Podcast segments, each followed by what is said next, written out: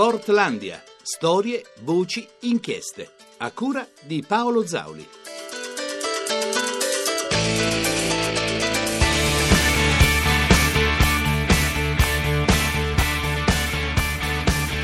Il primo cambio della storia della MotoGP con condizioni d'asciutto lo ha fatto Dani Pedrosa. Via via stanno rientrando sulla pit lane tutti quanti i piloti per prendere la seconda moto. Attenzione, Lorenzo rientra ai box, ma Marquez rimane in pista. Strano perché la direzione gara aveva deciso che tra il nono e il decimo giro tutti dovevano rientrare. Allora o è rientrato anticipatamente Pedrosa oppure Marquez che sta facendo facendo un giro di più.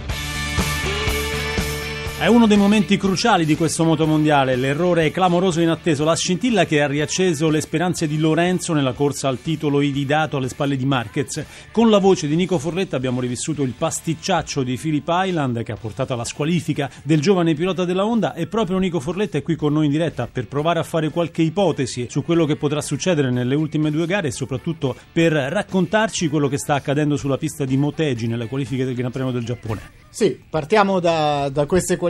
Finalmente le moto sono scese in pista. Da adesso mancano 35 minuti alla conclusione di questa caccia alla pole position in stile antico. Perché? Perché eh, visto che prima per la pioggia, poi per la nebbia, i piloti, tutti i piloti di tutte e tre le classi non erano potuti eh, scendere in pista, allora si è deciso per il turno pomeridiano in Giappone e adesso eh, lì sono 7 ore avanti, quindi sono le 14.35, si è deciso di far disputare una caccia alla pole position di 75 minuti per eh, le MotoGP. In testa per ora Massimiliano c'è Pedrosa davanti a Lorenzo Marquez e Valentino Rossi sono tutti raggruppati in quattro decimi, ma eh, supponiamo che la caccia al tempo migliore avverrà entro gli ultimi dieci minuti. Termineranno alle 8.10 di questa mattina queste qualifiche. Ritorniamo per un attimo a Phillip Island. Come può accadere un errore del genere come quello che abbiamo visto, che ha del clamoroso? È quello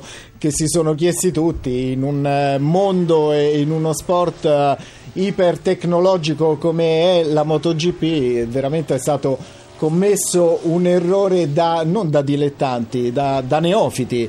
Eh, per quanto riguarda la scuderia Honda è un errore eh, di cui si è accollato tutta la responsabilità. Attenzione intanto Valentino Rossi si piazza in seconda posizione per soli 7 millesimi.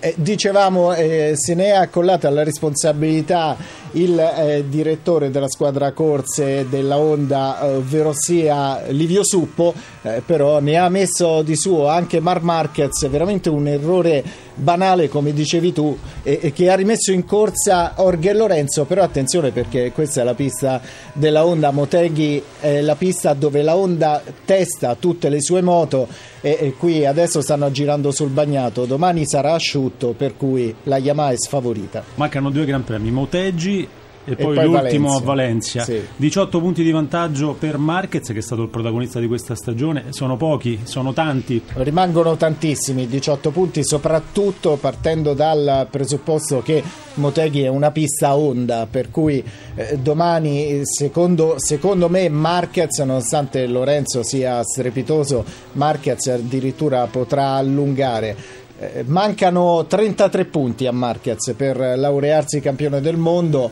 eh, all'anno del debutto. Staremo a vedere eh, domani se Lorenzo cercherà, riuscirà almeno a portare la partita fino all'ultimo set. Grazie a Nico Forletta che ritroveremo nello speciale motomondiale al termine di Sportlandia con le qualifiche della MotoGP. Continuiamo a parlare di motori ma ci trasferiamo sulle monoposto di Formula 1 per il Gran Premio d'India. Tramontate le ultime speranze del ferrarista Alonso, Sebastian Vettel con la Red Bull rimane il protagonista assoluto lanciato ormai verso la conquista del suo quarto titolo mondiale consecutivo. Da pochi minuti sono iniziate le ultime prove libere in attesa delle qualifiche che partiranno fra poco meno di tre ore allora facciamo il punto della situazione con Giulio Delfino. Prove iniziate da pochi minuti con la Red Bull che prepara senza pressione le 24 ore decisive per la conquista del quarto titolo consecutivo. Vettel, lo ricordiamo, è a caccia di molti record, quasi tutti quelli di Michael Schumacher, comprese le vittorie consecutive, per ore a quota 5, e quelle totali in una sola stagione. Aritmeticamente l'unico pilota che ancora lo tiene in corsa è Alonso, più realista del re, interessato a difendere il secondo posto nella classifica piloti in quello costruttori, dove Mercedes e Lotus possono ancora soffiare piazzamento alla scuderia di Maranello Maranello, in soldoni circa 10-15 milioni di euro. I segnali emersi nelle libere di ieri sono stati abbastanza positivi per la Ferrari, ma la verità uscirà fuori soltanto fra tre quarti d'ora, quando con la pista gommata si potranno analizzare i tempi definitivi delle libere e in vista delle qualificazioni che, lo ricordiamo, scatteranno fra poco meno di tre ore alle 10.30 italiane. A te la linea. Dalle piste della Formula 1 a quelle innevate dello sci alpino, fra poche ore a Solden inizia la Coppa del Mondo 2013 con lo slalom gigante femminile. Nella gara maschile di domani al cancelletto di partenza ci sarà anche Manfred Mölg che nei giorni scorsi era stato in dubbio per un problema fisico, ma tutta la squadra azzurra è attesa alla prova di una stagione che condurrà ai Giochi Olimpici di Sochi a febbraio. Claudio Lavetto e Raymond Planker, i due direttori tecnici rispettivamente della selezione maschile e di quella femminile, ci svelano le loro aspettative e lo stato di forma dei nostri sciatori a poche ore dalla gara. Sentiamo l'intervista di Emilio Mancuso.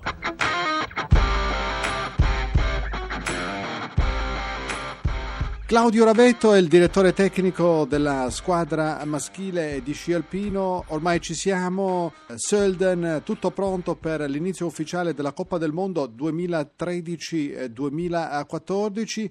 Oggi c'è il gigante femminile, tra poco sentiremo il responsabile tecnico della squadra femminile Raimund Planker, però cominciamo eh, dagli uomini. Domani, domenica, si rompe il ghiaccio, si ricomincia. Come è andata l'estate? Eh, cosa, cosa, ci può dire Ravetto anche in vista della gara di domani? Innanzitutto, come sta Mölg? Ce la fa?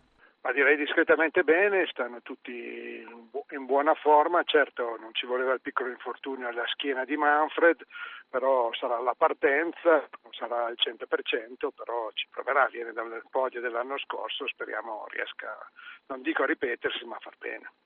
Com'è andata l'estate? Una lunga estate di preparazione in vista di questa stagione così importante perché ci saranno le Olimpiadi a febbraio in Russia? Sì, lunga, appunto, hai detto bene, molto lunga, nello sci pausa estiva molto lunga, c'è una gran voglia di iniziare, una gran voglia di iniziare, di provare le forze, come stiamo noi e come stanno gli altri, per poi poter tarare l'allenamento eh, per le prossime Olimpiadi che sono il nostro vero obiettivo stagionale. La squadra eh, delle discipline tecniche deve un po' riscattare la stagione dell'anno scorso. Su cosa ha lavorato maggiormente Ravetto? In slalom abbiamo lavorato sulla, sulla, condizione mentale, perché l'anno scorso, a mio giudizio, quello è stato il vero problema. Due anni fa benissimo, l'anno scorso forse eh, mentalmente non siamo riusciti a essere all'altezza. Proviamo a fare un pronostico per la gara di domani. Hirscher, Pinturò, Ligeti una spanna sopra gli altri. Eh, dei nostri, il risultato in questo momento che, che Ravetto si sente di pronosticare, anche se poi i pronostici insomma, sono sempre molto complicati. Spero in qualche giovane, in qualche giovane Casse che riesca a qualificarsi, Deli Prandini che riesca a far bene, ad avvicinarsi ai 10, eh, Nani che riesca a avvicinarsi ai 10, Borsotti soprattutto che era uno dei nostri gigantisti più, più forti che si è fatto la scorsa stagione. E poi sempre, poi sempre veterani Blardone e Simoncelli naturalmente. Sì, loro mi aspetto una gara direi quasi transitoria che entrino nel clima per loro le Olimpiadi saranno al clou, quindi anche una partenza più tranquilla non inficia la stagione.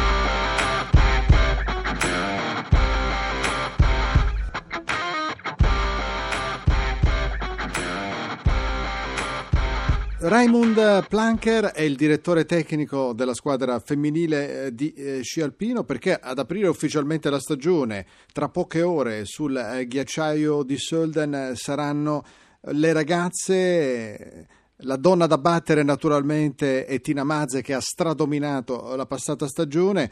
Parliamo però uh, delle azzurre perché eh, la stagione 2012-2013 non è stata delle migliori, anche se c'è stato un argento mondiale in discesa di Nadia Fanchini anche il secondo posto di Daniela Merighetti nella discesa libera di eh, Sant'Anton eh, in Austria. Come stanno le azzurre? Come è andata l'estate? Come è andata la preparazione, Planker? Arriviamo da un'estate ed un autunno molto proficuo dal punto di vista dell'allenamento, siamo riusciti a lavorare bene, inizialmente sui ghiacciai italiani ed europei e poi il consueto periodo eh, in Argentina ad Ushuaia. Siamo alla vigilia. Poche ore perché tra pochissimo insomma, c'è questo gigante. Com'è il borsino azzurro al femminile di questa immediata vigilia? Noi siamo pronti. E naturalmente arrivando da una stagione un po' in sordina, car- caratterizzata anche da parecchi infortuni, sarà sicuramente un inizio dove non partiremo come favoriti e cercheremo di batterci al meglio. Brignone e Carbon, a proposito di infortuni, hanno recuperato eh, dai loro infortuni. Irene Curtoni mi pare invece un po' più indietro, in recupero anche la stessa eh, Manuela Mölg. E c'è grande, devo dire, curiosità, ci sono grandi aspettative anche per eh, Sofia Goggia, quarta ai mondiali a Schladming, ventenne di Bergamo. Sì, uh, Brignone ha recuperato bene, anche la Carbon sta abbastanza bene, naturalmente sono passati appena sette mesi dall'infortunio a fine stagione. Uh, Irene Curtoni purtroppo ha ancora problemi con la schiena e non sarà al cancelletto.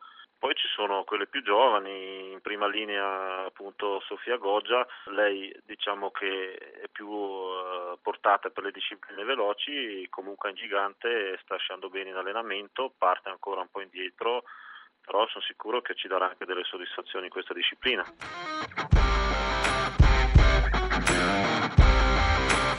Siamo ai saluti, il nostro appuntamento settimanale con Sportlandia si conclude qui. Vi ricordo che la trasmissione è scaricabile in podcast dal sito radio1sport.rai.it e che potete scriverci all'indirizzo sportlandia.it. Ringrazio Antonio Doddi per l'organizzazione e Carlo Silveri per l'assistenza tecnica. Da Massimiliano Graziani buon proseguimento di ascolto su Radio 1, appuntamento a sabato prossimo.